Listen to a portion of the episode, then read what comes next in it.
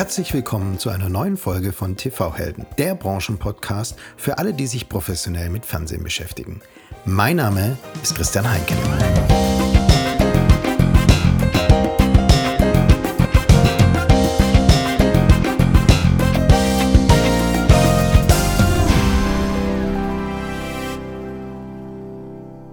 Bevor wir loslegen, kurz ein Hinweis an alle TV-Plattformen, VOD-Plattformen und auch Werbetreibende. Ihr wollt eure Werbeeinnahmen maximieren und gleichzeitig die Werbeakzeptanz erhöhen, wisst aber nicht wie? Ihr seid es leid, die für eure Zuschauer richtige Kombination aus Werbefrequenz, Werbeplatzierung und Werbedauer zu erraten? Tipp von mir. Entscheidet anhand von Daten. Mit der NPOW-Analyse-Software für Video-Ads erhaltet ihr in Echtzeit Einblicke in die Werbeakzeptanz eurer Zuschauer und könnt eure Werbestrategie aus einer ganzheitlichen Perspektive aufgrund der Grundlage von Daten optimieren. Und das ist nur ein Feature von vielen der NPOW Suite. Wenn ihr Interesse habt, dann mailt mir oder geht auf npaw.com. Und jetzt freue ich mich auf einen ganz besonderen Gast. Er ist ein Vollblutvertriebler, der von einer regionalen Molkerei zu dem wohl bekanntesten Medienunternehmen in der Welt gewechselt ist. Ein Münchner durch und durch, der Los Angeles wie seine Westentasche kennt und die Kunst beherrscht, möglichst lange auf dem roten Teppich bei den Oscars zu verweilen. Er ist in Indien ein Sparring-Partner und ein sehr gern gesehener Gast, denn er liebt die Challenger, die er mit seiner Vertriebsraffinesse voranbringen kann. Deswegen wird es höchste Zeit, miteinander zu sprechen.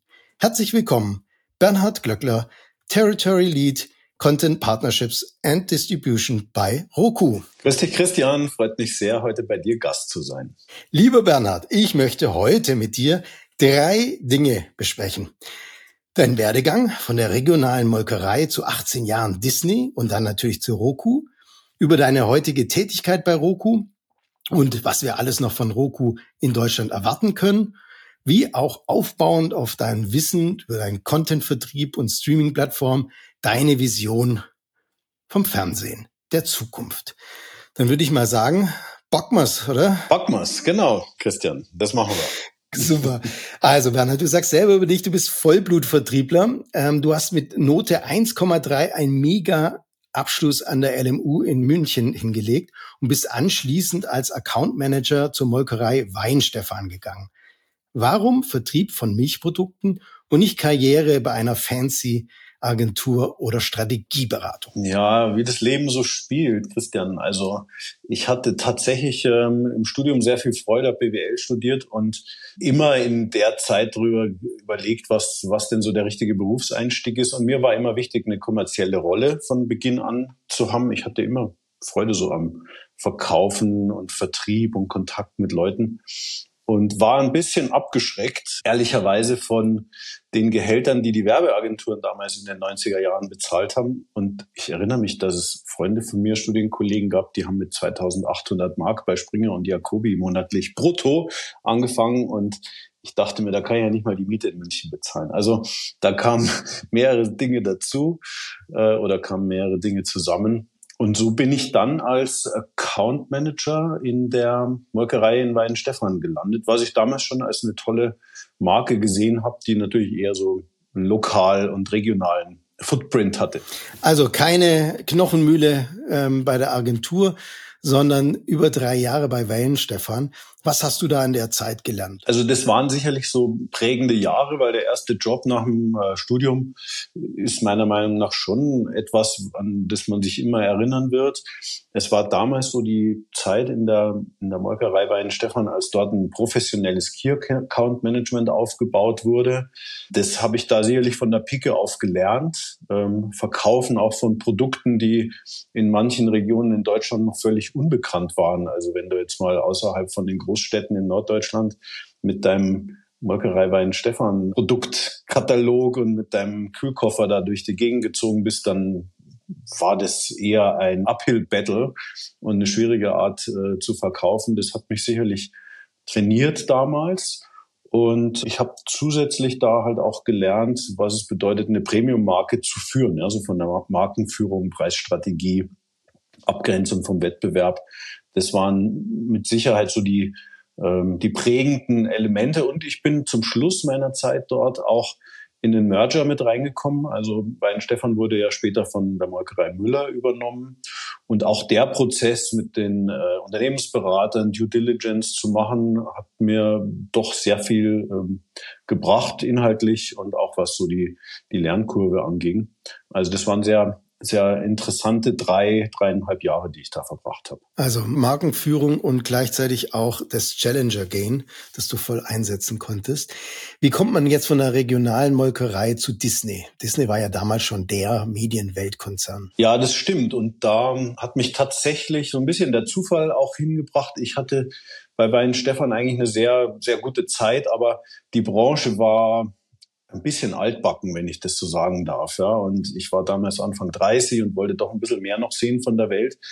Und bei Disney wurde damals äh, im DVD- und Videokassettenvertrieb jemand gesucht, der sich im Lebensmittelhandel gut auskennt und der da Kontakte hat. Und das konnte ich natürlich mit meiner Erfahrung von der Molkerei Wein Stefan, da hat man ja mit Lebensmittelhändlern vor allen Dingen zu tun, mit Edeka und Globus und Kaufland und wie sie alle heißen. Da hatte ich sehr gute Kontakte und ein sehr gutes Gefühl, dass ähm, Disney dann später eben auch in diesen Vertriebskanälen die Produkte, sprich DVDs und Videokassetten verkaufen kann. Weil letztlich ging es bei Disney auch darum, Zielgruppen da abzuholen, wo die eben einkaufen waren. Und eine Familie geht in der Regel halt nicht äh, am Wochenende unbedingt zum Mediamarkt oder zu Saturn, sondern die gehen zum Wochenendeinkauf zu Kaufland, Rewe oder Aldi, sage ich jetzt mal und dort DVDs zu verkaufen, wo sich dann die Konsumenten, sprich Familien finden. Das war die Hauptaufgabe, die ich damals da übernommen habe. Und so bin ich in die, ja, in den Disney-Konzern eingetreten.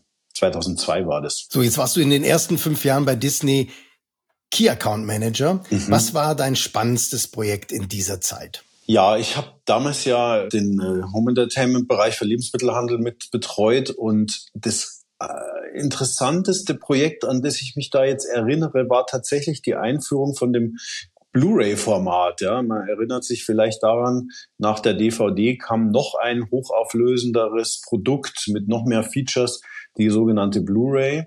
Und als hätte man aus der Einführung der Videokassette nichts gelernt, damals gab es nämlich drei unterschiedliche Formate, gab es auch ein Wettbewerbsprodukt zur Blu-ray, die hieß damals HD-DVD, wurde relativ schnell wieder eingestellt. Aber das war ein sehr spannendes Projekt, weil wir viel Aufklärungsarbeit sowohl im Handel als auch bei den Endkonsumenten damals betrieben haben, um den Mehrwert einer Blu-ray dem Konsumenten auch näher zu bringen.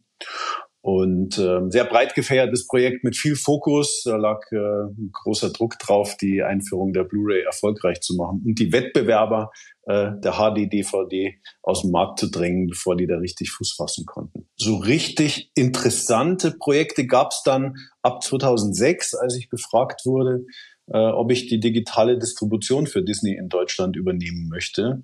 Und das waren Zeiten, als es ja eigentlich noch kein Streaming gab das Thema Download, Film-Download ähm, komplettes Neuland war. Und das war auch wieder Pionierarbeit, würde ich es mal bezeichnen.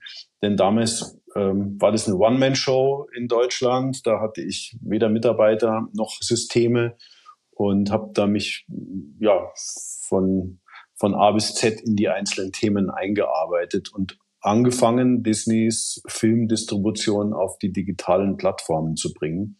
Der erste Deal war damals ich 2007 mit iTunes. Es zieht sich irgendwie ähm, durch meine ganzen Interviews bei TV-Helden, dass die erfolgreichen Manager die ersten waren, die bei etwas Neuen, Unbekannten hier geschrien haben und dann wirklich ähm, damit Erfolg hatten und, und, und Karriere gemacht haben.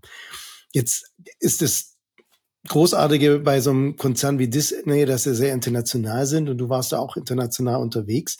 Welche Aufgaben haben denn dir da besonders Spaß gemacht und an welche erinnerst du dich denn besonders gern zurück? Ähm, ich wurde in 2016 gebeten, nach Indien zu gehen für ein paar Monate. Ähm, das war die Zeit, als wir in Europa schon Netflix und Prime Video kannten und die auch den Markt hier langsam aufgerollt haben.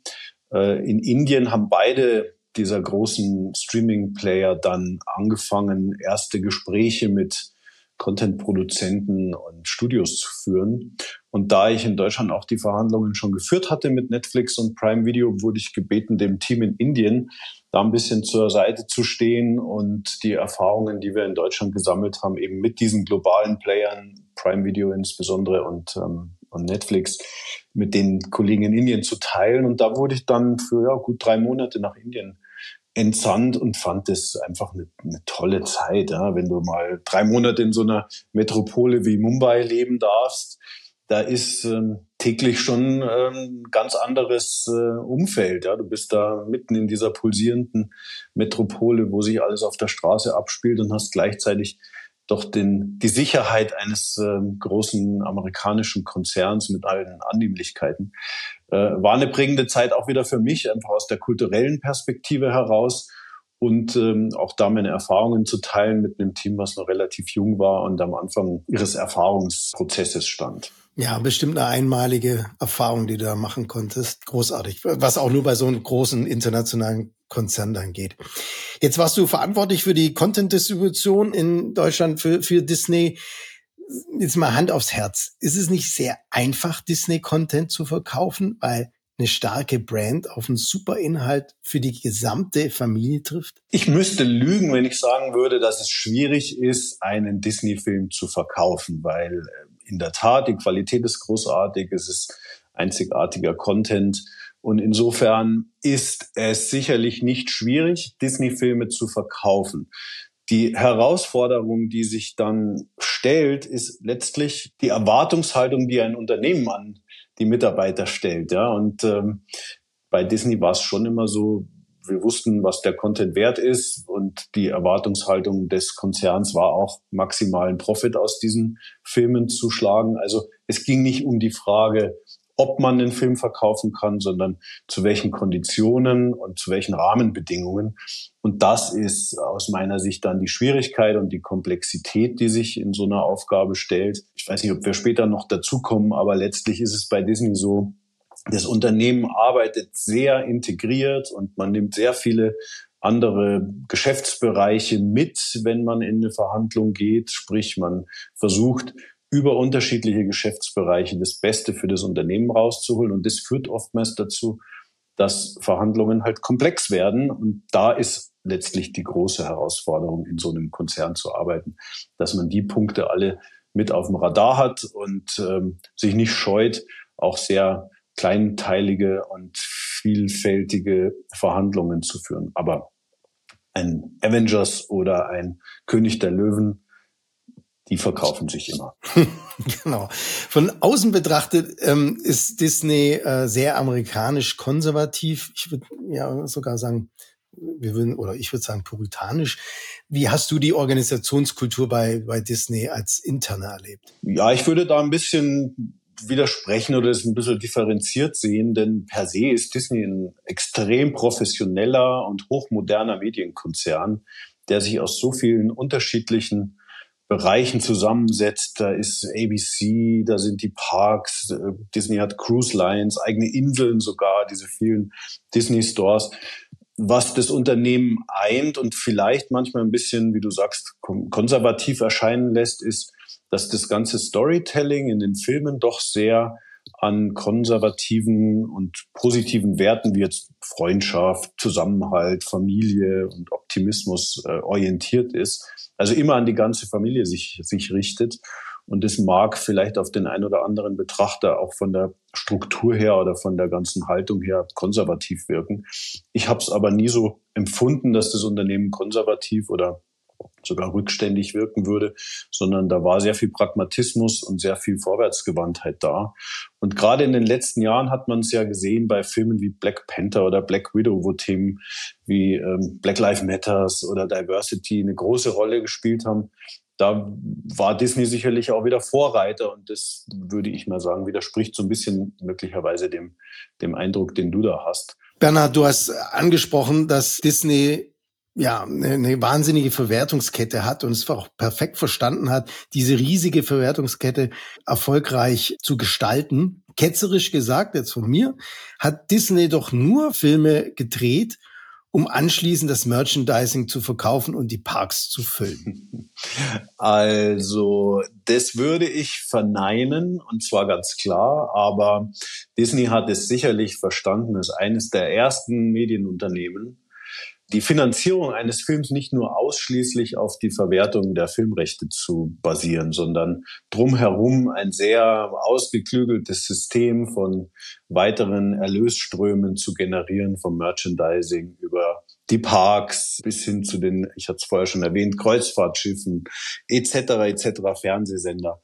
Also ich würde es eher als ähm, Umsatzmaximierung und Risikoreduzierung bezeichnen und nicht so sehr jetzt rein aus der Profitdenke. Aber es ist einfach ein smarter Move zu sagen, wenn ich hier einen Film habe, der funktioniert oder eine Franchise, die gut funktioniert, warum sollte ich dann nicht auch noch Geld mitnehmen ähm, auf dem Bereich Merchandising oder in den Parks? Aber es gibt auch umgekehrt Filme, die zum Beispiel entstanden sind aus Attraktionen, die es in den Parks gibt, also Flucht der Karibik, Pirates of the Caribbean oder Jungle Cruise, das sind beispielsweise Attraktionen, die in den Disney Parks äh, schon lange existiert haben und auf deren Grundlage dann Filme gedreht wurden. Also es funktioniert in beide Richtungen. Ja, und deine Aufgabe bei Disney war es genau, die Reichweite für den Content aufzubauen, sodass auch in jedem Edeka am Anfang äh, die DVDs zu kaufen waren oder eben Disney dann bei jedem Plattformbetreiber, wie im PTV-Anbieter zu sehen war.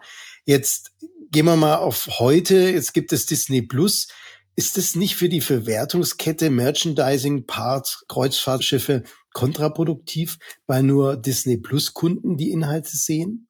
Ähm, da muss ich dazu sagen, äh, das kann ich jetzt nur noch so als Beobachter von der Außenlinie be beantworten. Aber ich denke tatsächlich ist die Reichweite von Disney Plus ja schon inzwischen signifikant, wenn sie auch nicht so groß ist wie von Free-TV-Sendern wie RTL oder ProSieben, wo die Filme in der Vergangenheit gelaufen sind.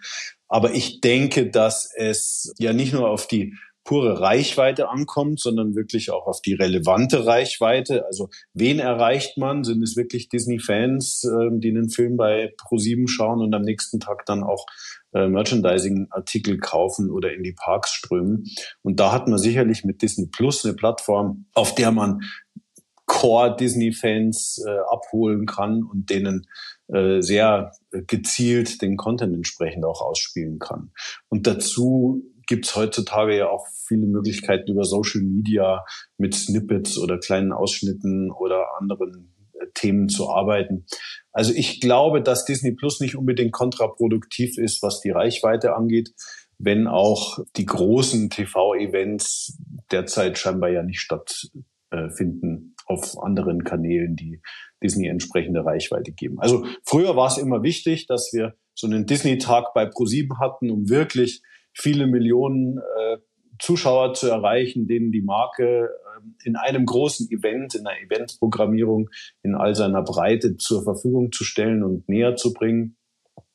Aber wie das heute dort praktiziert wird, ich glaube, da müsste man die Oinki fragen die das jetzt verantwortet. Bernhard, jetzt du hast es öfters angesprochen, die große weite Content-Welt, ähm, LA, Amerika, Hollywood. Jetzt lass uns doch bitte mal an Big Hollywood schnuppern. Du warst mehrmals bei den Oscars. Wie ist es live vor Ort bei den Oscars? Das ist schon eine wirklich tolle Erfahrung. Ich würde es mal so als Once-in-a-Lifetime-Erfahrung bezeichnen. Ich war insgesamt, durfte ich glaube ich drei oder viermal dort sein.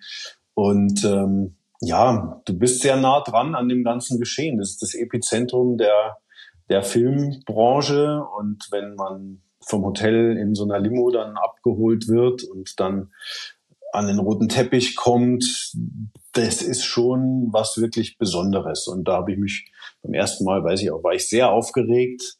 Der rote Teppich ist, das sieht man im Fernsehen gar nicht, ja auch eine Zweiklassengesellschaft. Auf der linken Seite, wo die Kamerateams stehen, da gehen die Stars durch, alle so der Reihe nach. Ja, die Topstars kommen ganz zum Schluss. Und ähm, dann gibt's eine dicke Kordel und viel Security und dahinter geht man dann so im Abstand von einem Meter vielleicht ähm, als normaler Besucher durch.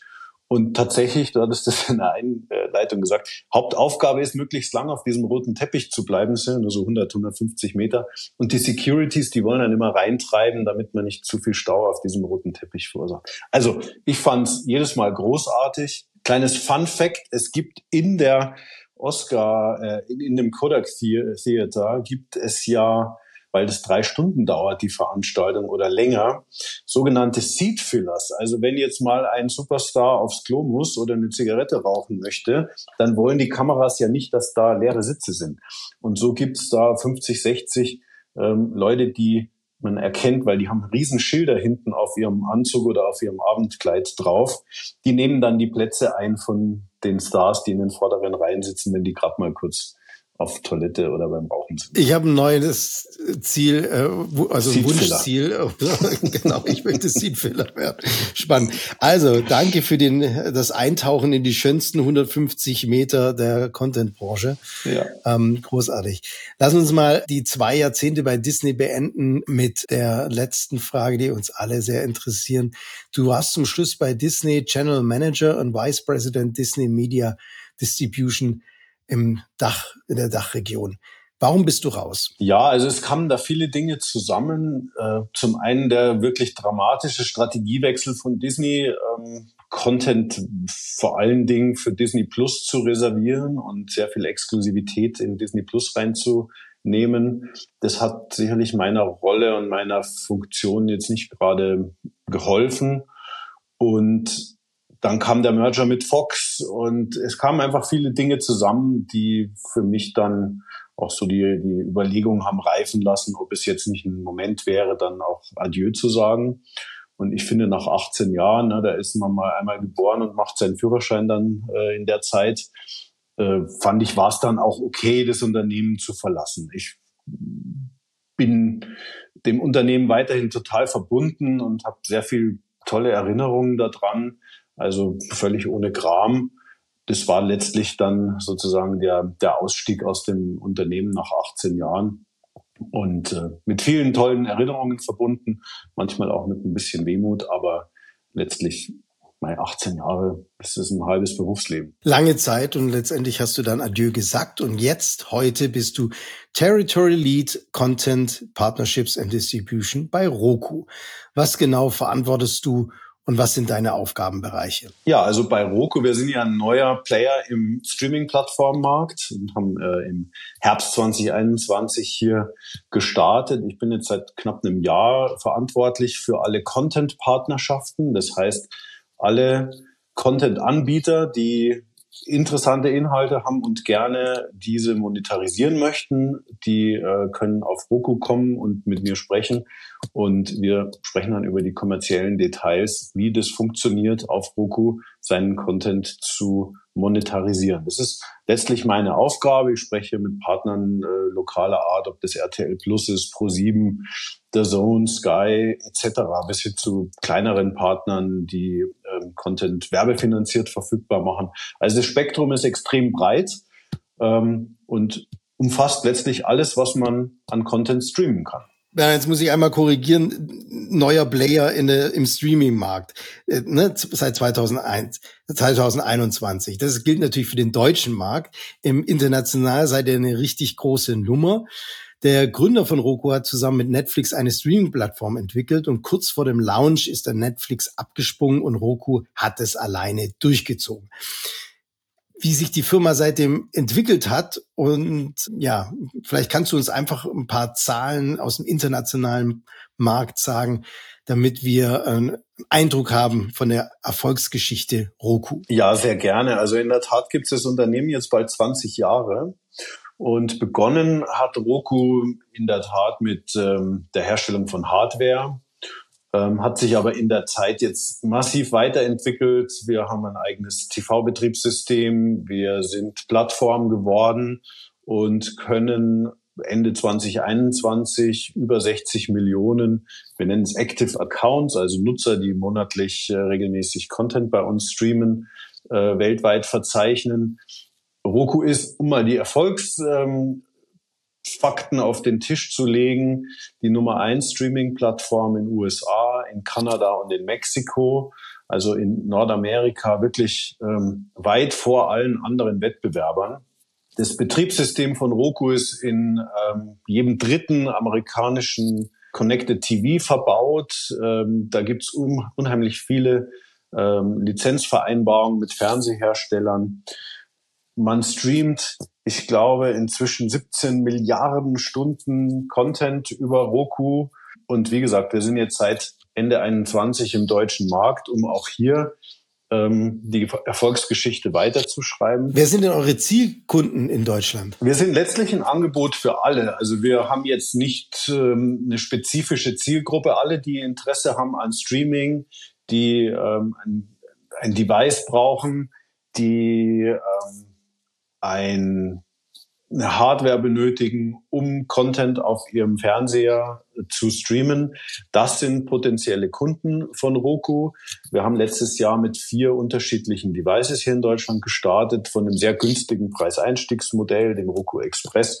Den gibt's in Sonderangeboten teilweise für 15 Euro, sonst für einen Normalpreis von 30 Euro, bis hin zu einer Streambar, die eine Kombination aus Streaming Player und äh, Smart Speaker ist das ist aber erst der erste Schritt und wir werden sicherlich noch äh, mehr Geräte launchen, die das ähm, Roku-Betriebssystem und die Roku-Plattform in viel mehr Haushalte bringen wird. Aber unsere Zielkunden ist tatsächlich jeder, der Streaming für sich entdeckt hat und vielleicht sogar jeder, der es möglichst einfach haben möchte und ein wirklich auf die ähm, auf dem Big Screen zugeschnittenes Streaming-Erlebnis haben möchte. Und warum soll ich jetzt einen Roku-Stick kaufen und was unterscheidet euch hier von von von Fire TV oder Chromecast? Mhm, das ist eine gute Frage.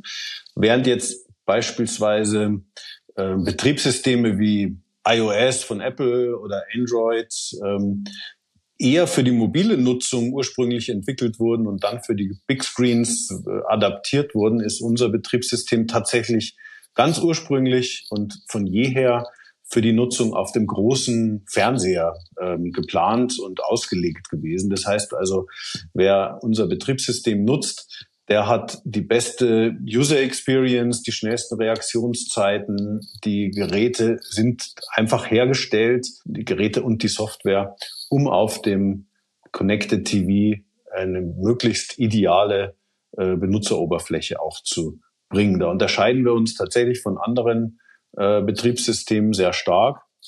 Und wir haben ein Feature, was sicherlich ähm, ein herausragendes Element ist, und das ist, wir nennen das Universal Search.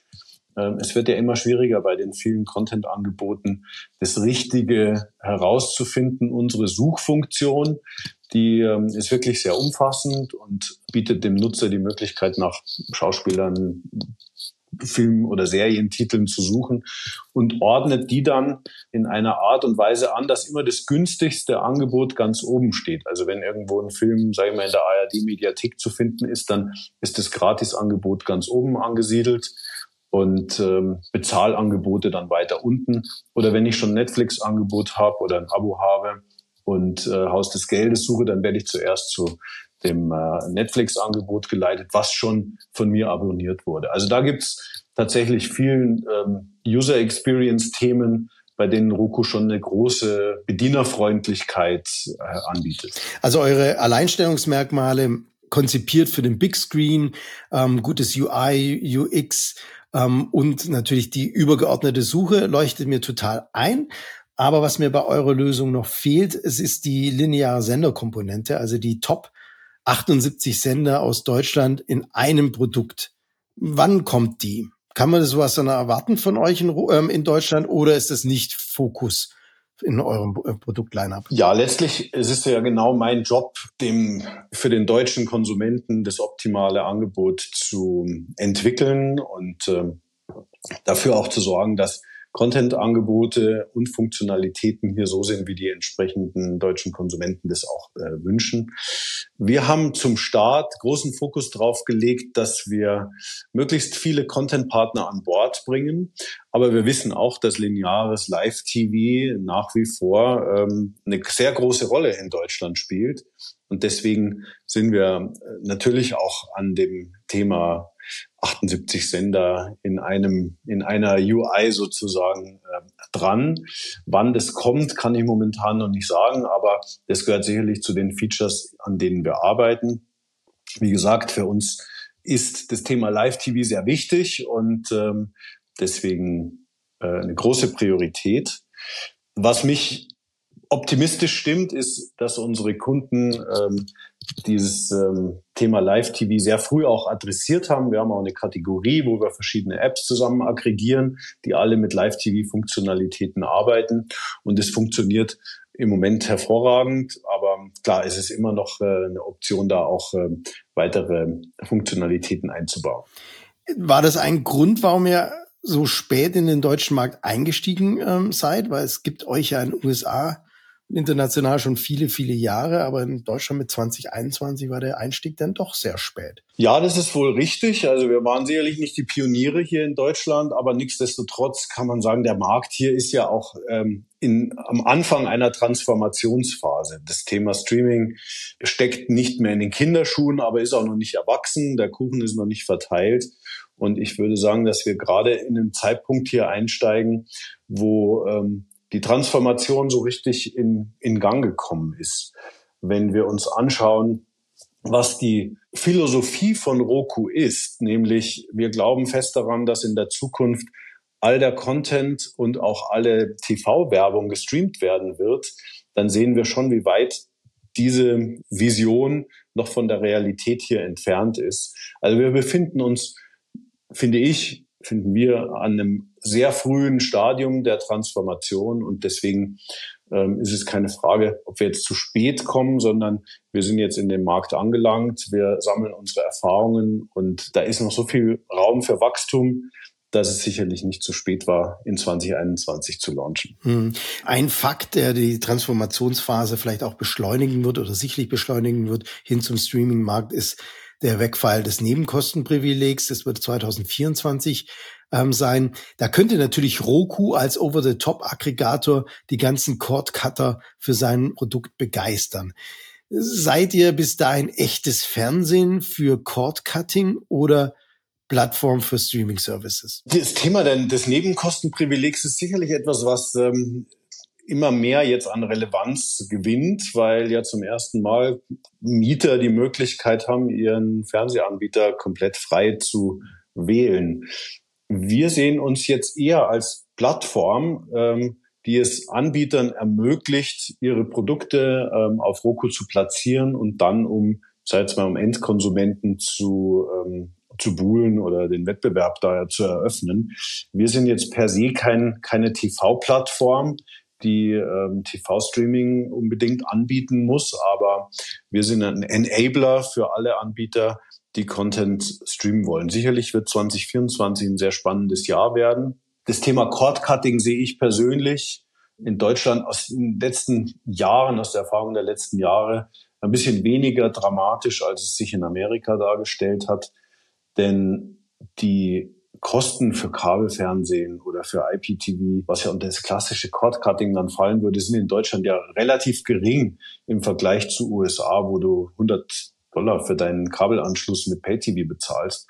Und somit, glaube ich, ist es eher ein, ein langsamer Übergang von klassischem linearen Fernsehen mehr in die Streaming-Dekade hinein, ähm, als jetzt ein hartes Cord-Cutting, wo die Leute ihren, ihren Kabelanschluss abschalten wollen. Aber wie gesagt, die Zukunft liegt im Streaming, davon bin ich äh, ganz fest überzeugt. Und ähm, da werden sich sicherlich auch neue Anbieter finden, die diesen, äh, diesen Wegfall des Nebenkostenprivilegs äh, versuchen zu nutzen. Das war noch mal ein schöner ähm, Impuls, der, der Vergleich mit Amerika und dass letztendlich vielleicht doch nicht alles so heiß äh, gegessen wird, wie es gekocht wird. Ähm, jetzt zu dem Businessmodell von Roku. Bekommt Roku einen Revenue Share von Netflix, Apple Plus, RTL Plus und Co? Ähm, ja, wir verdienen Geld mit unseren Partnern. Ähm, wir stellen die Plattform zur Verfügung und monetarisieren den Content, der über die Plattform ausgespielt wird. Und das abhängig vom jeweiligen Geschäftsmodell des Content-Partners. Also wenn jemand ein Abo-Modell, ein SVOD-Service anbietet und neue Kunden über Roku gewinnt, dann partizipieren wir an den Erlösen von einem Partner wie Netflix oder RTL Plus. wenn jemand einen werbefinanzierten A-Wort-Dienst bei Roku ähm, auf der Plattform hat und dort Geld mit Werbung verdient, dann bekommen wir da auch einen Fair Share davon. Oder wenn jemand einen T-Wort-Abruf bei Roku ähm, tätigt, dann ist auch dort ein Revenue Share Modell ähm, vorgesehen. Wir verdienen auch ein bisschen Geld an unserer Hardware beziehungsweise auch an der Lizenzierung unseres Betriebssystems, weil ähm, was manche ja vergessen ist, dass wir in sehr vielen TV-Geräten als Betriebssystem integriert sind, speziell jetzt in den ähm, amerikanischen und im englischen Markt haben wir viele Partnerschaften mit, mit kleineren und größeren TV-Herstellern, ob das Hisense ist oder TCL oder viele andere. Da ist unser Betriebssystem drin und damit auch unser App Store. Und für diese Betriebssystem-Lizenzierung gibt es einen Obolus an Roku. Du referenzierst immer wieder ähm, ähm, auf die internationalen Märkte, gerade USA und äh, UK, wo ja viel, viel weiter seid als in Deutschland. Ähm, da bietet äh, Roku eigene Channels, unterstützt Content Owner über eine eigene Werbeplattform, führt einen Premium Subscription Bereich und ist ähm, durch den Kauf von Quibi auch äh, Content Owner. Wann krempelt ihr mit diesen Services den deutschen Markt auf? Ja, alles, was du gerade genannt hast, sind sehr wichtige Bestandteile von Roku, speziell in, in unserem Heimatmarkt, in den USA oder in Kanada. Ähm, das sind aber alles auch zusätzliche Funktionalitäten, die nach und nach in anderen Ländern ausgerollt werden. Wir haben das in den USA auch nicht alles in den ersten zwölf Monaten aktiviert und aufgebaut. Premium Subscriptions oder The Roku Channel mit eigenem Content-Angebot sind Dinge, die auch noch relativ jung sind. Äh, insofern ist es in Deutschland eines Tages zu erwarten. Wir haben so eine Strategie, die heißt Scale, Engage und Monetize und das in der Reihenfolge. Das ist unsere Wachstumsstrategie. In Deutschland sind wir ganz klar in der Phase, wo wir erstmal Reichweite aufbauen müssen, Nutzer akquirieren, in viele Haushalte kommen und dann ähm, uns noch viel enger mit zusätzlichen Content-Angeboten ähm, auch zu beschäftigen. Ich mache mal ein Beispiel. Content auf dem Roku-Channel Du hast gerade gesagt, Quibi Content, wir nennen die Sachen ähm, Roku Originals, die, die Serien, die wir dort produzieren, die sind werbefinanziert. Ähm, eine Werbefinanzierung bedarf aber einer gewissen Reichweite. Eine eigene Vermarktung aufzubauen macht Sinn, wenn du eine gewisse Reichweite hast. Und in dem Stadium sind wir in Deutschland noch nicht. Aber ich denke, dass wir da eines Tages hinkommen und dann wird das Content-Angebot und das Angebot an weiteren Services, die auf Roku verfügbar sein werden, auch deutlich ausgebaut. Du hast es immer wieder angesprochen, der deutsche Markt ist in einer Transformationsphase. Wie verändert sich jetzt denn Fernsehen in Deutschland mit deiner Erfahrung, mit deinem langjährigen Wissen über Content, den deutschen Markt, über all die Players, die sich hier tummeln? Wie verändert sich Fernsehen in Deutschland in den kommenden fünf Jahren und welche Rolle wird Roku dabei spielen? Also was ich jetzt in den letzten zwei Jahren schon sehr deutlich feststelle, ist, dass die großen TV-Häuser sich nicht mehr als Fernsehsender oder als Fernsehhäuser sehen, sondern als Content-Häuser und damit nicht mehr die alleinige Ausspielung von dem Content auf dem linearen Fernsehen im Mittelpunkt steht, sondern man versucht, die Kunden, Konsumenten, Zuschauer dort zu erreichen, wo sie sich eben gerade bewegen, ob das jetzt in der App, im, in der Mediathek, im Live-TV über IP, Satellit oder OTT ähm, ist, spielt letztlich keine Rolle, solange die Monetarisierung stimmt. Und ich glaube, das ist das Hauptthema. Wie monetarisiert man TV-Nutzung in den nächsten Jahren, wenn sie nicht mehr im klassischen linearen Bereich stattfindet, ja, wo die, die Großzahl der Zuschauer am linearen Signal hängt. Und da gibt's ja jede Menge an Möglichkeiten, personalisierte Werbung, Dynamic Ad Insertion, das sind ja Stichworte, die die Vermarkter beschäftigen. Und da steckt aus meiner Sicht noch sehr viel Potenzial drin. Ich glaube, dass die Nutzung von klassischem linearen Fernsehen eine große Relevanz in Deutschland noch sehr lange behalten wird, aber bald auch schon von ähm, dem Thema Streaming überholt wird, was so die Anzahl der Stunden pro Tag angeht, weil man sich einfach als Nutzer an dieses ähm, zeitunabhängige Binge-Watching und all diese Stichworte, die fallen, wenn man um Streaming ähm, spricht, weil man sich daran gewohnt hat. Und das Rad zurückzudrehen ist aus meiner Sicht einfach nicht möglich. Das haben aber alle verstanden und sehen jetzt mehr die Möglichkeiten, die das Thema Streaming bietet, ähm, als die Risiken aufzuzeigen. Also ich bin der Meinung, die Hauptfrage ist nicht, über welchen Kanal, über welchen Weg das Signal zum äh, Zuschauer kommt, sondern eher die Frage, wie monetarisiere ich diese Zuschauer, die über verschiedenste Verbreitungswege den Content nutzen. Das finde ich auch nochmal ein äh, interessanter Impuls, weil die Diskussion ähm, linear versus nonlinear, äh, ne, es wird immer diskutiert in all den Folgen, aber dass du sagst, die Herausforderung ist die Monetarisierung, die Maximierung der Monetarisierung des Contents über alle äh, Verbreitungswege ähm, fand ich nochmal interessant. Und lass uns jetzt zum Schluss, letzten Frage nochmal genau über die Transformation der Medienhäuser sprechen, weil gefühlt jedes Content House, du hast es angesprochen, oder das, was sich jetzt definiert als Content House, geht direct to consumer, also Peacock, ähm, Disney Plus, Discovery Plus, äh, Paramount Plus, XY Plus. Wie kommt ein Content Owner deiner Meinung nach auf einen gesunden Weg von einem Content House, welches es verstand, über Jahrzehnte lukrativ seine Inhalte an B2B-Partner zu verkaufen, hin zu einem D2C, also Direct-to-Consumer Business? Ja, das ist eine sehr spannende Frage, denn viele suchen heute schon ihr, ihr Heil im Direct-to-Consumer-Business und sehen das als den den einzigen Königsweg, der zum Erfolg führt. Ich denke, dass es je nachdem, um welchen Content es sich dreht und mit welcher Library, mit welcher Vielfalt an unterschiedlichen Inhalten man äh, ausgestattet ist als Content-Anbieter, da eine sehr differenzierte Herangehensweise benötigt wird. Denn um bei meinem alten Arbeitgeber, früheren Arbeitgeber zu bleiben, Disney hat einfach ein Riesenportfolio an hochattraktiven und bekannten Inhalten. Da ist es sicherlich möglich, ein attraktives und erfolgreiches Direct-to-Consumer-Geschäft auf die Beine zu stellen. Aber nicht jeder Anbieter ist mit so einem tiefen Schatz äh, an ähm, Content gesegnet.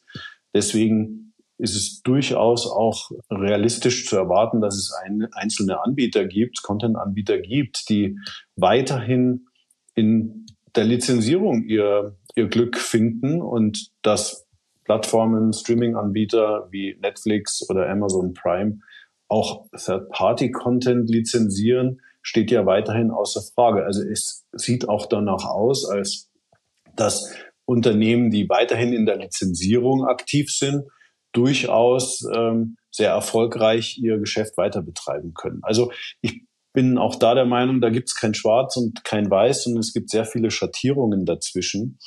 Wichtig ist letztlich, dass man eine Strategie hat, die diese, ähm, diese Phase zwischen reinem D2C-Geschäft, wenn man sich dafür entschieden hat, und einem vorherherrschenden oder vorherigen ähm, Business-to-Business-Ansatz ähm, gut überbrückt. Denn von heute auf morgen einen Großteil der B2B-Umsätze abzugeben und aufzugeben, um am nächsten Tag 100 Prozent in sein Direct-to-Consumer-Geschäft mit null Abonnenten einzusteigen. Das ist, glaube ich, kein sehr gesunder Weg, aber das wissen die ähm, großen Häuser sicherlich in, aus eigener Erfahrung. Und ähm, da ist es sicherlich wichtig, einen, ja, einen Mittelweg zu gehen und äh, für sich selbst die, die Risikoabschätzung zu tragen.